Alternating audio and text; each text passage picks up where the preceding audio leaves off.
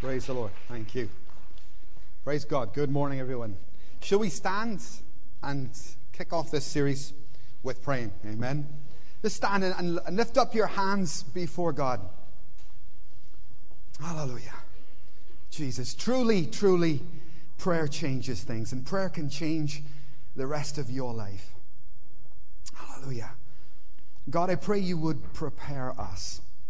Prepare us to receive your word, to be changed by your word, that you would unblock our ears, help us to hear and see and be prophetically changed by everything over these next few weeks, God. Make us a praying church. Even as the apostles asked, Lord, teach us how to pray. We ask you that ourselves personally. Why don't you ask God that just now? God, teach me how to pray. Lord, teach us how to pray. We ask it in Jesus' name. Amen. Amen. Thank you. Please be seated. On a seat near you, there should be one of these sheets with a circle on it. It's your notes for tonight, uh, for t- this morning, and for tonight. And if you turn to Matthew's Gospel, chapter 26, Matthew's Gospel, chapter 26, I'll read from verse 40. Matthew's Gospel, chapter 26, and I'll read from verse 40. It's the Gethsemane scene, which we maybe get too familiar with. Matthew chapter 26 and verse 40, Jesus had been praying, and in verse 40, then he returned to his disciples and found them sleeping. Could you not keep watch with me for one hour? He asked Peter. Watch and pray so that you will not fall into temptation. The spirit is willing, but the flesh or the body is weak. And I just want to pull that little piece of scripture out there. Jesus said this. And remember, he's not just talking to the apostles here, he's not just talking to his followers in those days. Who's he talking to? He's talking to you. He's talking to me. And his question of me is very simple Can you not watch with me even for one hour? One hour? Is that too much? You know, the average Christian prays for five minutes a day. Hmm. No wonder there's so much trouble. No wonder there's so much crisis within Christian lives. No wonder we lack breakthrough. That's all we do, five minutes a day, no goods. And Jesus here, and I, am not saying that he did this, but let me ask you a question. Just a question, just a thought. Do you think that Jesus maybe was saying to us that we should make it our goal, make it our aim to pray for at least one hour a day? You might not think so, but it's at least, it's, it's at least possible, isn't it? It's at least possible that this could be a, a, a piece of advice, not just pertaining to that circumstance of Gethsemane, but a piece of advice for all of us, for all of our lives. That, if you like, basic requirement, minimum requirement from a Christian to spend at least one hour a day in the presence of God. As pastors, very often you can feel like you're rolling a rock up a hill, you know? People come to church for a couple of hours on Sunday and expect you to fix everything, and often give you very little cooperation from Monday to Friday. Very little participation in this, that, and the other, and then, of course, very quickly blame the church when things go wrong. Husbands fail in their responsibilities and then blame the church. Well, hey, folks, we need to get out of those type of childish, immature mentalities. Amen. Amen. And start taking responsibility. Sorry for swearing. Start taking responsibility for our own lives. Because that's where success is. Success is not in you relying on the church. Success is not in you relying on someone else. Success is when you stand up on your own two feet and you take responsibility for your own Christian life. And I think one hour a day is very little Don't tell me you haven't got time. There's not a person here who doesn't have one hour a day, believe me. You all have that time. We do. I don't know if there's anybody on earth who can't get an hour a day. You can get up a half an hour earlier, you can go to bed a half an hour later. You probably don't need to do that. All you need to do is turn the telly off. That's it. You already, listen, if President Obama can walk the dog Bo, believe me, he's busy. If he can find time to walk his dog, then you can find time in the presence of God. We're kidding ourselves, and it's too easy an excuse for me to say, Well, I haven't got time. Of course, I have time. Don't let that excuse be in your mind for a second because I think it's a complete lie. All of us have got more than enough time. Time's not the problem. Actually, we'll come to it. Time's not the problem. You can pray, you can give God that quality time. And if only we really understood the huge benefits to your life, your future, and uh, this is terrible, your eternity. The eternal benefits that we lose on a daily basis because we don't pray. God help us. No wonder in Revelation, when it says, when we come before the throne of Jesus Christ, the saints are crying. They are crying. And I, I think we'll, we'll look back and we'll think, oh, God, did Coronation Street actually cost me that much? Wait till I see Hilda Ogden, you know? Did it actually, did I miss that much? And Jesus, praise God for Jesus. It says he wipes away our tears and says, it's okay. It's okay. He will wipe away every tear. But prayer is powerful. So many things you can do if you actively pray. Number, actively pray. Number one, you can actually go to places that you can't go to physically. You can affect other places that you're not there physically. Many of you have been praying for Pastor Elia. Three, actually, you need to pray for Pastor Elia, Pastor Saji, and Pastor Godly and Godly and Saji in London, and Elia in Bulgaria. But you haven't been to Bulgaria. But I can tell you, great, great things are happening there. Hallelujah.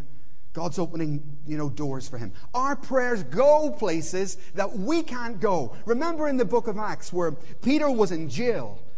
He was in prison. And what did the church do? They prayed. And even though they didn't go into the jail, Peter was released from the jail.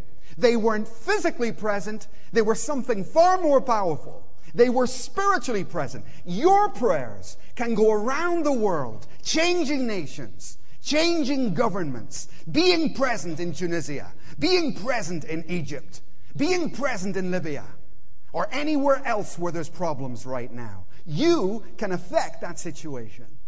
Your prayers can reach to the fruits of heaven that are otherwise not attainable. As you know, Jeanette broke her hip recently, and, and they gave her this. Kind of scared me when she came in with it, you know. She didn't use it, she just kind of walked around the house like Arnold Schwarzenegger. They gave her this. It's, a, it's an implement just for picking things up, you know. It's fantastic. I'm going to keep it because in the summer we have a huge apple tree in the back garden that, that, that leans in. And all this fruit, that, that is an apple machine. I had no idea one tree could produce so many apples. But you know what the, the, the fruit does? It rots. I got a problem with heights, you know, and it's too high. And I can't get it. And by the time it hits the ground, very often it's rotten. Not anymore. Hallelujah. I can reach fruit that otherwise I couldn't get. And that's what prayer is. Prayer helps me, can help you access the blessings of God, appropriate by faith through prayer the things that God has promised us. Right? But if we don't use it, how foolish, how silly. It will help you go places you don't go physically. It will help you reach and bring into your life things that you otherwise would not. It can help you deal with situations that otherwise could really mess up your life. All of us, probably without exception in this room, I hope there's exceptions, have somebody bothering you. Your neighbors, your colleagues, your wife. your husband. All of us have somebody bothering you. But you know what, folks? Please look up and listen. You know, when you're a Christian, you can't treat people the way they treat you. Uh-uh. They've been so nasty to me. You can't treat people the way they treat you. But you know what? If you don't pray, if you're not in a place of prayer, that is exactly what you will do. When they're nasty to you, you'll be nasty to them. And by maintaining just that place of prayer in your daily life, it means you can actually go into work, you can go and knock your neighbor's door, and you don't have to be like the world. Prayer can help you deal with situations that otherwise can mess up your life unnecessarily.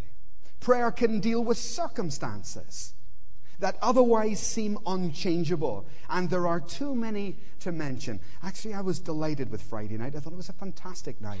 Not just the crowd, but the, the, the atmosphere was superb. It makes me feel great for you. It really does. I, we used to have this child in, in one church we had, and the child had an eating disorder, you know. I just couldn't eat and was wasting away. It's such a sad sight. And I tell you, if that child so much as picked up a crumb and ate it, you could see the sheer delight on the mum. Go on, eat it, eat it. You know, just that they were getting some nourishment. And that's what I feel like. I feel like that when I see you pray. Because you see, folks, if you don't pray, you're going to get weaker and weaker and weaker. But if you do pray, you're going to get stronger and stronger and stronger. Okay? Now, sadly, prayer is one of those things, like evangelism, that gets separated into a meeting. And we form teams. Now, that's okay to a degree. You know? But like, like this morning, where we all worship together, well, we should all pray together. Amen? We should all pray together. I think it's something we should introduce. Because a few minutes even praying, maybe Kay here could, could pray for a while. Sorry, folks, but if we spent a few minutes this morning in prayer, for several people here, that could be the only time in prayer they get. It's true. It's true. It could be the only bit. And so it's their introduction, you know? I think we should do that and keep bringing people in to prayer. We don't separate worship, do we? We worship together. And we should pray together and we should evangelize together. In fact, on the 2nd of April, before the Sunday, Saturday the 2nd, Sunday the 3rd, we all come together here. I think Pastor Johan is suggesting that the whole, all of our churches, four churches in Glasgow, that we all go into the city centre and evangelize on that day. I need to meet the evangelism team, talk about that possibilities of doing that. Plenty of time yet. We've got another five weeks. But I think that's a good idea. We could all go in en masse together and just evangelize. Wouldn't that be good? Wouldn't that be good? Amen? See on the back of your front page, look at the words of what a friend we have in Jesus. I was just struck by this old hymn. So good. The words are so good. And you think of the problems in your life, whatever those problems might be, and see if you can identify them on this list. What a friend we have in Jesus. All our sins and griefs to bear. What a privilege to carry everything to God in prayer. Oh, what peace we often forfeit. Oh, what needless pain we bear. All because we do not carry everything to God in prayer. Have we trials and temptations? Is there trouble anywhere? We should never be discouraged. Take it to the Lord in prayer. Can we find a friend so faithful who will all our sorrows share? Jesus knows our every weakness. Take it to the Lord in prayer. Are we weak and heavy laden, cumbered with a load of care? Precious Savior, still our refuge. Take it to the Lord in prayer. Do thy friends despise, forsake thee? Take it to the Lord in prayer. In his arms he'll take and shield thee. Thou wilt find a solace there. Blessed Savior, thou hast promised, thou wilt all our burdens bear. May we ever, Lord, be bringing all to thee in earnest prayer.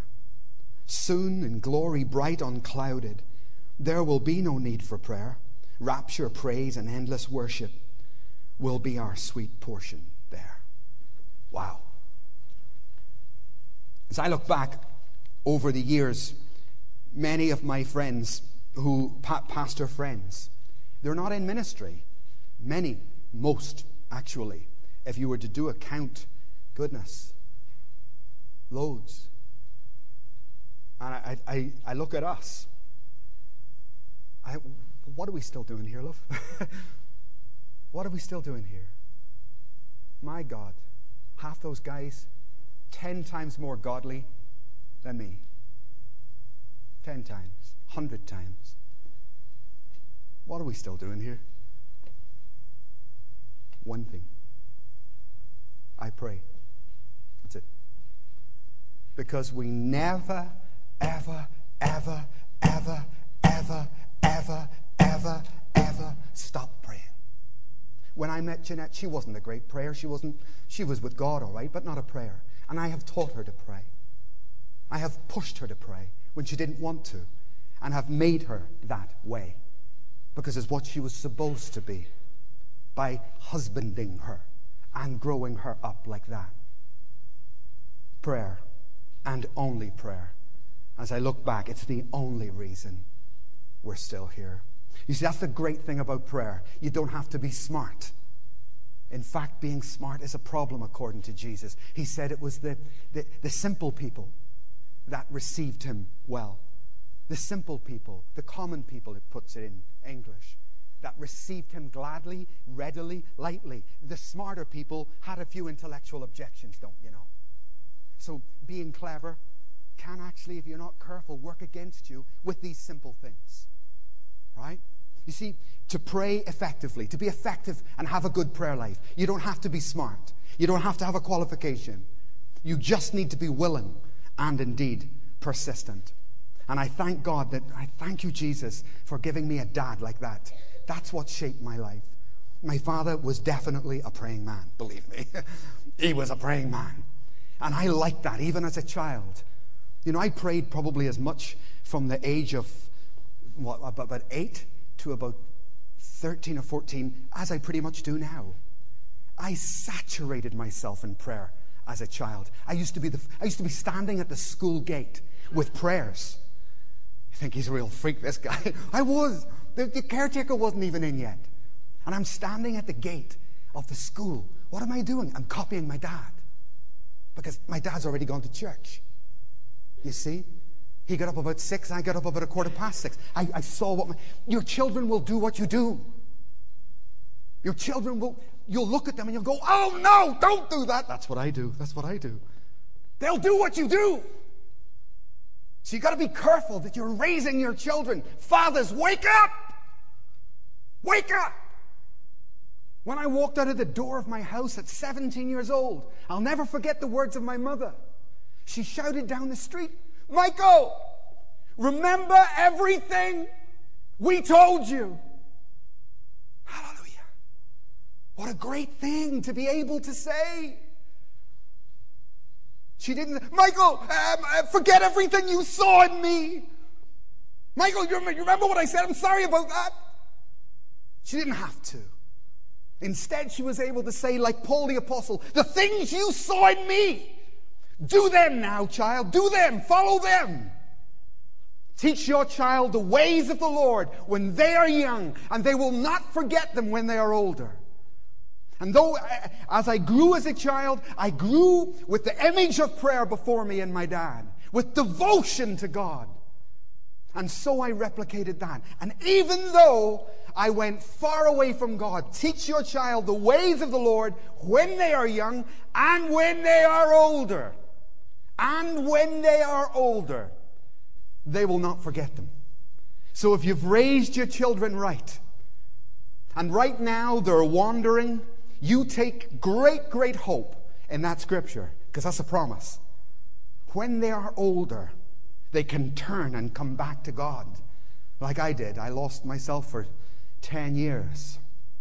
So I saw that example. Was my father smart? No, definitely not. No education whatsoever. Very wise. Very wise. Deeply wise. Wiser than the whole family, actually. Smart? No, no. No education. But wise, wise, wise, wise, wise. He got his priorities right, and it worked. It worked. And he was willing. Very willing. Made time every day. Got up early.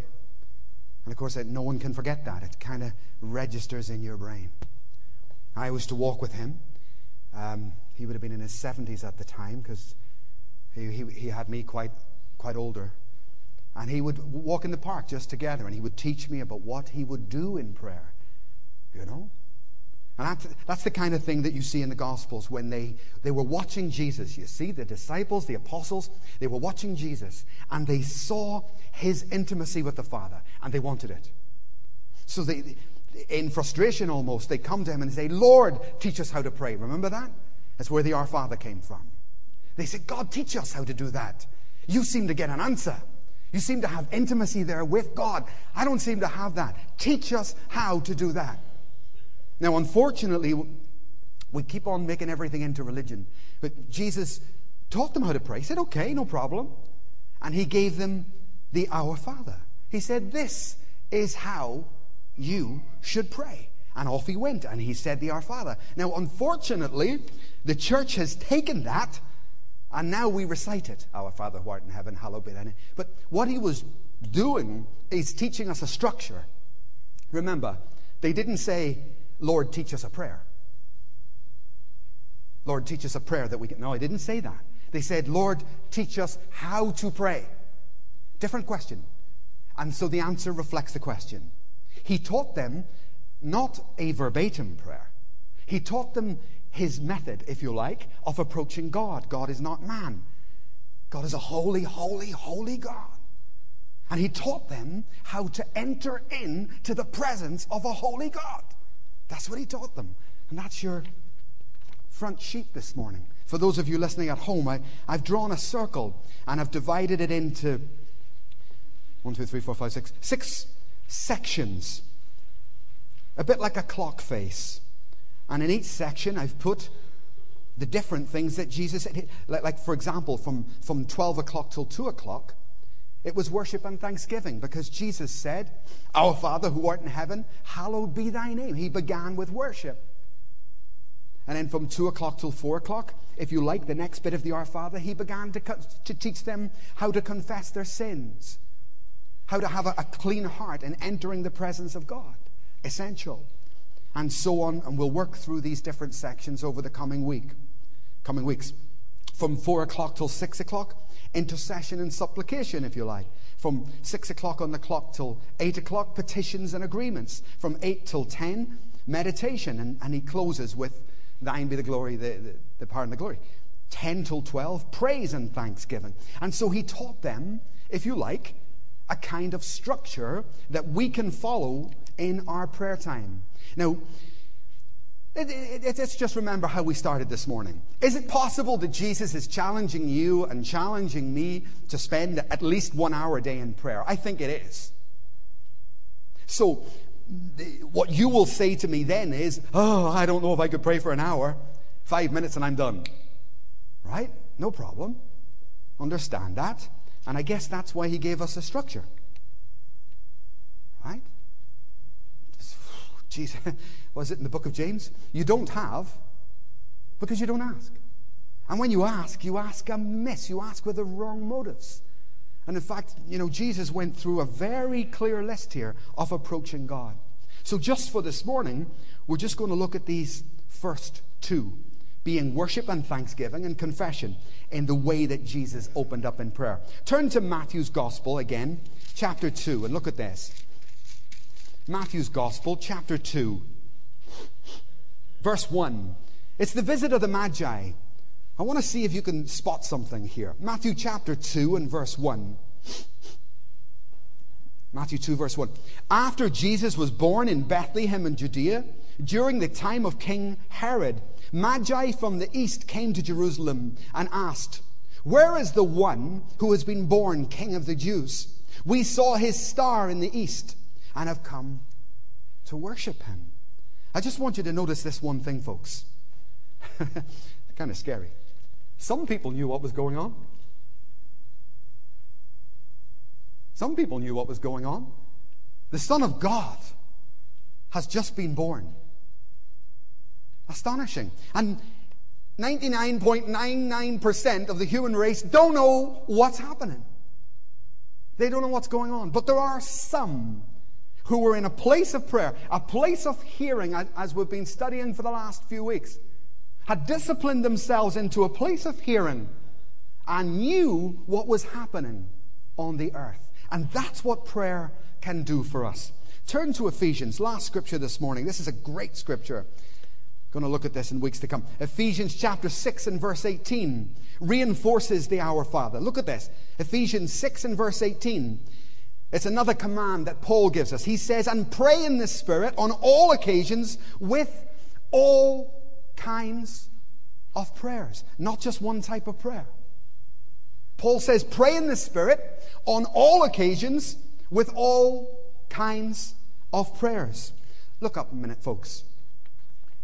The reason you're struggling in prayer and the reason you can't get past your five minutes is that you're not praying with all kinds of prayers. So Jesus, they say, Lord, teach us how to pray. And he brought them through the different aspects of prayer. And Paul tells us the same thing about prayer. There's all manner of prayers. And very often we lack the breakthrough in this area or that because our prayers are not correct. Intercession is not supplication. Supplication is not petition. Worship is not intercession. There are all kinds of prayers. And often you may have been praying, for example. You may have been praying for years on one thing, but be stuck. You might be, as James says, amiss in your prayers, actually missing the point. Okay? Paul says that you should pray in the Spirit with all manner of prayers. And I think we just get stuck in one type, one type, and that's supplication typically. In other words, pleading prayer, but we'll deal with that as we go. So, if you take this as a clock and it represents one hour, then you can spend 10 minutes in each section if you like. And that would very easily take you through a whole hour in a day. Sorry, in, in one day, yes, one hour. So 10 minutes, you could worship God. That's easy, right? 10 minutes in confession. Some of you may need a little longer. Praise the Lord. 10 minutes in intercession. You can think of the things in your, in your family, the people you're praying for. 10 minutes in petition and agreement. That's where you join with others or tell other people to pray at the same time. Meditation and praise and thanksgiving. But just looking at those first two, as we enter into God's presence, folks, oh, we've been in London last week. Very good. We have three churches in London now the Malayalam Church, going very well. Pastor Saji leads that. The Hindi Punjabi group, who meet in Langley, and Pastor Godley leads that. Um, and they have a worship leader there called Royce. You haven't met him yet, but he's very gifted. Very good. Young guy, but very heavily anointed. In fact, I've been in five meetings where he's led the worship, and I think on three of those occasions, I, have just been undone, broken down. And you've got to preach, you know. It's kind of difficult when that kind of anointing. He's a very gifted young guy. And, and Sunday night last week, last Sunday night, he just did this, you know. Just got us to thank God. Ay, man, Jesus. I fell apart. I just couldn't cope with it. You know? In fact, I was thinking yesterday, I don't know if I ever, I don't think I've ever been more sincere in my life in saying thank you to God. You know how easy it is to say, yeah, thanks, yeah. Yeah, thanks, yeah, yeah. It wasn't like that. It's anointing, you see. Breaks the yoke, sets you free. And all he said was, thank God. You. Think of your life. Look back over your life and thank God. And as I stood there, I suddenly realized, my, do you know what I felt? I felt, God, I owe you. You know that? I don't mean that in the wrong sense, like some pitiful thing. I don't mean that.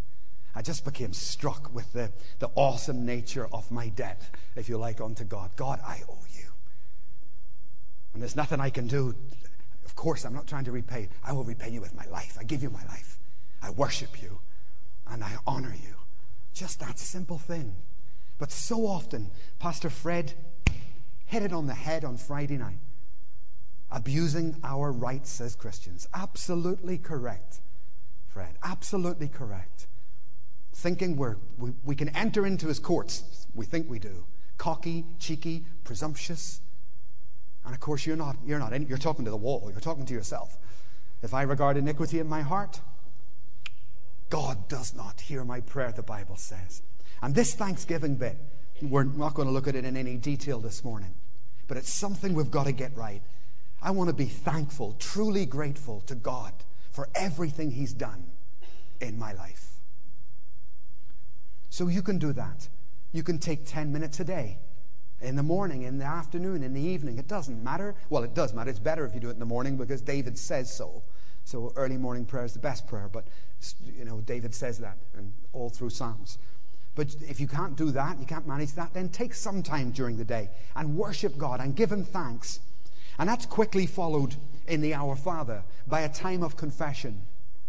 What do we confess to God? Well, remember, God knows you anyway. God knows your past, your present, and your future. You don't shock God. He knows you through and through. Right? He knows you better than you know yourself. He knows your motivations, your heart. And He still loves you and accepts you just the way you are. Why do we need to confess then? Well, you need to confess for your own sake so that you are taking responsibility in the presence of God and not like a child trying to hide some sin or attitudes or whatever. When you enter into the presence of God, you think over your actions for the last few weeks or days or hours. You think over the words that have left your mouth for the last little while. You think of your thoughts and your attitudes and you confess them openly, honestly before God. That's, in my opinion, is the only way to actually enter into a time of prayer. The only way. In fact, I, I nigh on guarantee if you give God some silence, He'll start putting His finger in you on the things that bother Him, things that are maybe not on your mind at all. But if you will just be quiet, silence, and stand in His presence, I, I, you know, things start to come to your mind that Christ wants out of the way between you and Him. When Jesus talks about confessing to the Father, what does He mean? Well, he means, of course, confessing our sin. That is, confessing what we have done. Secondly, we need to confess who he is. And, that's all over Scripture. You can read the prayers of Nehemiah when he had to do a great task, or many of the other Old Testament characters, especially. The first thing they did was proclaim, extol who God is. Once again, reinforcing their own faith. But in terms of confession, and this is where it gets really up close and personal. In terms of confession, so you've, you've got up. You've worshiped God. You've thanked Him for everything. You've confessed your sin. You've, you've extolled Him. Now comes the tough bit. the last bit of confession is, confe- is confessing who you are. Confessing who you are and bringing yourself to a place where you agree with the Word of God about your life. And for this, we're going to have a little impromptu drama with some very reluctant volunteers from the audience. Hallelujah. I want to show you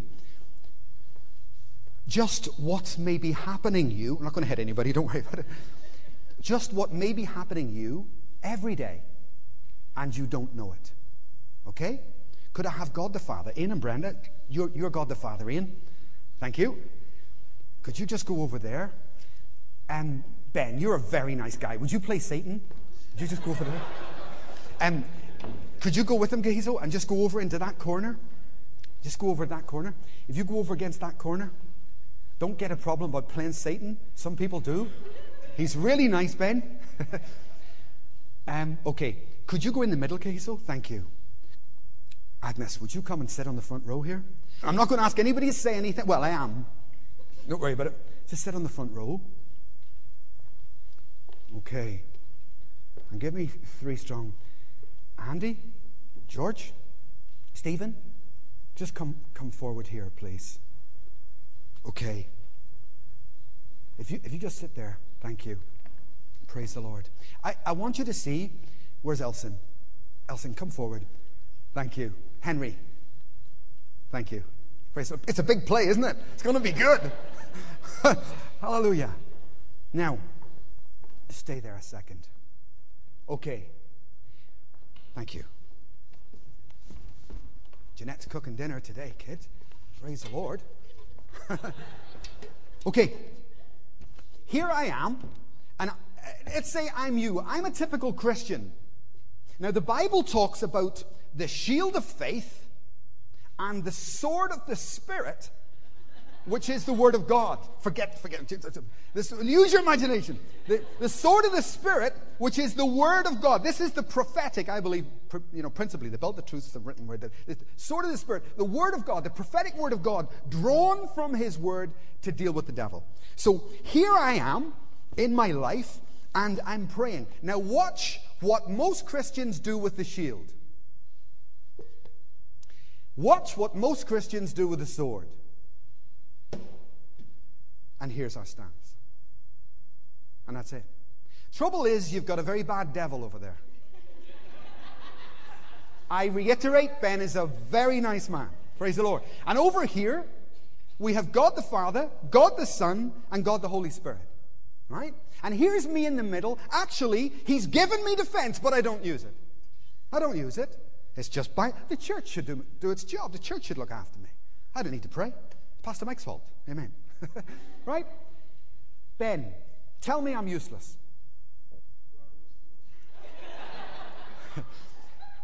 Could you say it nastily? Really nasty. You're useless. Oh. Okay, there's no need to get nasty about it.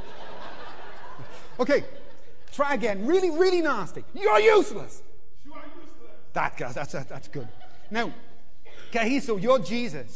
Now you tell me, no, you're not. I love you. No, you're not. I love you. Praise the Lord. Useless. No, you are useless. No, you're not. I love you. Yes, but you are.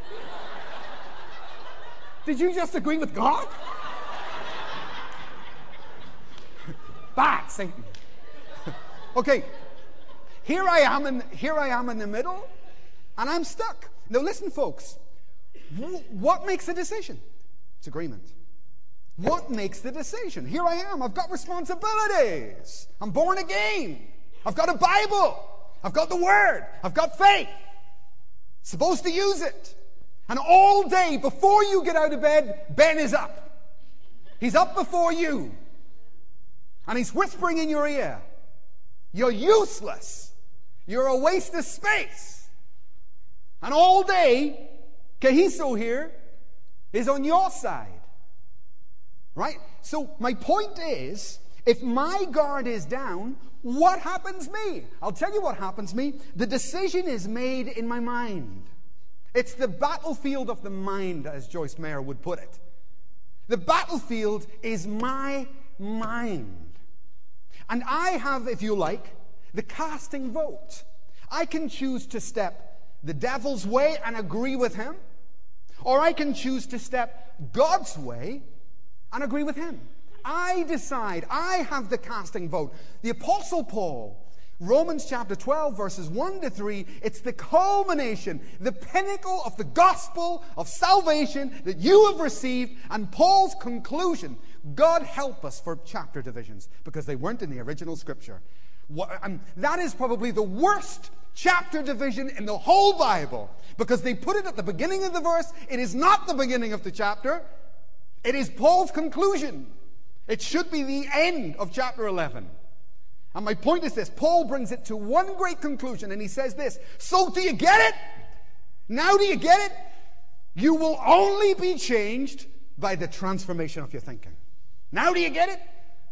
And I really think that, that, that, that that's screwed up. That's theology there that you should have. You make this. You've got the casting vote. You decide which way you go. So here I am. I'm your average Christian.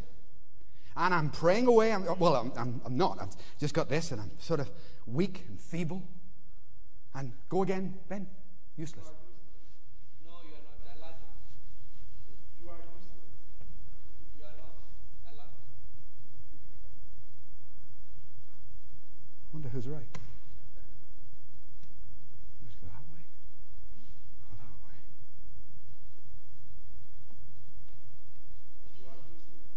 I am useless, aren't I? I've always been useless, haven't I? My mother used to call me useless. And it, and it didn't do well in school. Other people did far better than me. You're right. Henry, Andy, Steve, come up. And surround this pulpit, if you like. Surround me. Stretch your arms out like that and, and encompass me. Come around me. Stretch your arms out. You know what I've just done? I've just built a wall around myself. It's called a stronghold. Once I agree with you, once I agree with the devil, now I'm trapped. Because I have the casting vote. And I just voted on behalf of the devil. I just agreed with Satan in my life. And now I'm stuck. You see? I've given him power. I've given him the authority over my thinking. I've agreed with him, and here I am. Don't, not using my sword, not using my shield, and here I am stuck. And do you know what this Christian does? Jesus! Jesus! I thought you loved me. I thought you cared for me. Why am I like this? And many Christians are stuck in this place. It's a str- each one of these is my speech agreeing with the devil, and, they form a wall around me, and I can't get out, and I'm stuck now. The Bible calls them strongholds, not just strongholds. Strongholds off the strongholds of the mind. That's what they're called. Strongholds in your mind. So when I agree with the negative speech of the devil, this is what happened to me. And now I'm stuck. Now, Elson, would you play a demon and just come, j- j- just go there? Just sta- stand in the middle. Stand there. Now try and look like a demon. I don't know what a demon looks like. Have a go. You know, go. Go. That's good. Elson's a demon. Okay? Could I have another demon? Um, do you mind, Estella? Praise the Lord. Okay, it- it's, it's, you're not a very good demon, Elson. Try harder. Try harder. That's it, good. okay, now, once this starts, it's like an avalanche. I've got, remember, spirits, demons, principalities, powers, rulers, angels. Agnes, you're an intercessor. Here I am. Now, Jesus, you need to start telling me to use my sword when I cry out to you. God, help me! God, help me! Jesus, where are you? I thought God loved me. God, help me! Pastor Mike, what's wrong with you? Help me! God doesn't love me. I wouldn't be stuck like this if He did. Demons, spirits, and Satan. Agnes is an intercessor. We're learning about prayer. Lord, teach us how to pray. Agnes, would you go behind Elson? You have authority on this earth to drive these demons and spirits out. So tell them to go. Amen. Now, she's Agnes is praying for me. I'm not praying for myself. I'm too weak. I'm too feeble. I'm not listening. And here I am and I'm stuck. Whew. But all of a sudden, I, I feel a bit better. I feel like something's gone out of my life. But as an intercessor, you do not have the right to address that guy behind you. Because angels have more power than human beings, you see. You have authority over demons and spirits, but not angels. But what you do have is you have the right to go between. So Agnes can stand as an intercessor. She can stand between me and Satan who attacks me. That's what intercession is. You go in the middle. So she puts herself, she places herself as one who is praying for me. Lift your hands and begin to pray. And as she prays, do you know what? Go for it, Jesus. Mike, use your sword. Use your sword. Do you know what? I think I can. Use your sword. You know what? Ready? You ready, Steve? In the name of Jesus, I break down the strongholds. Thank you, guys. You can go back now. And the strongholds fall. Amen. Thank you. Praise the Lord.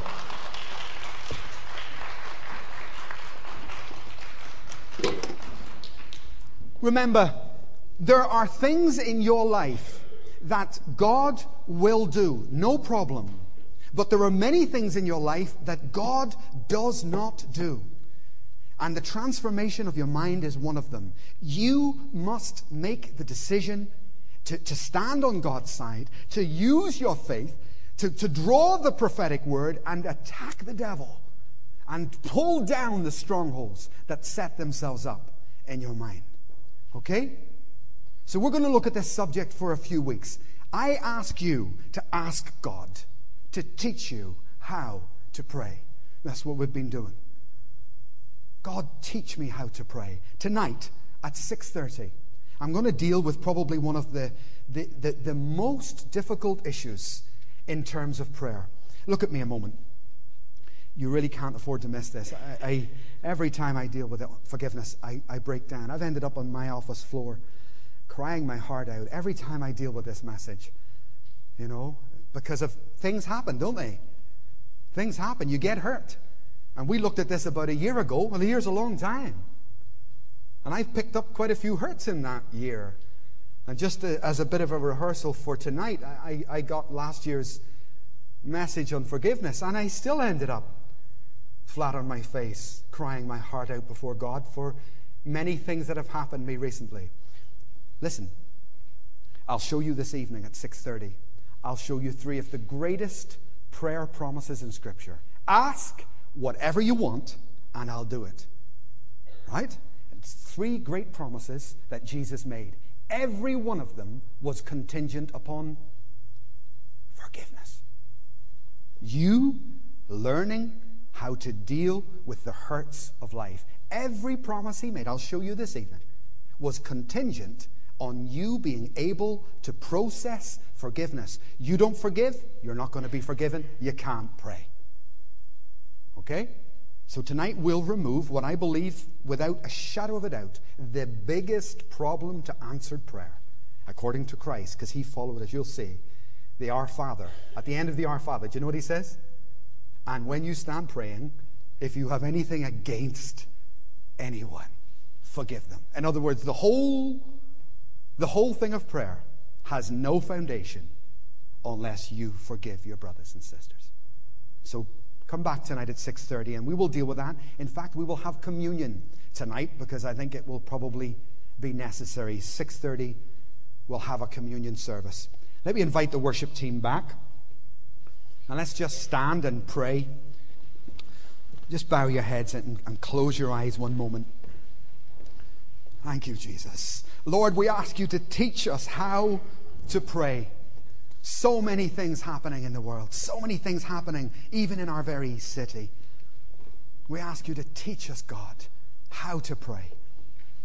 Let's invite the worship team to take their places at this time and let's just enter in. Even as the first section is a time of worship, let's enter into a time of, of, of worshiping God. And if you want to thank Him out loud, go right ahead. Thank God for everything He's done in your life.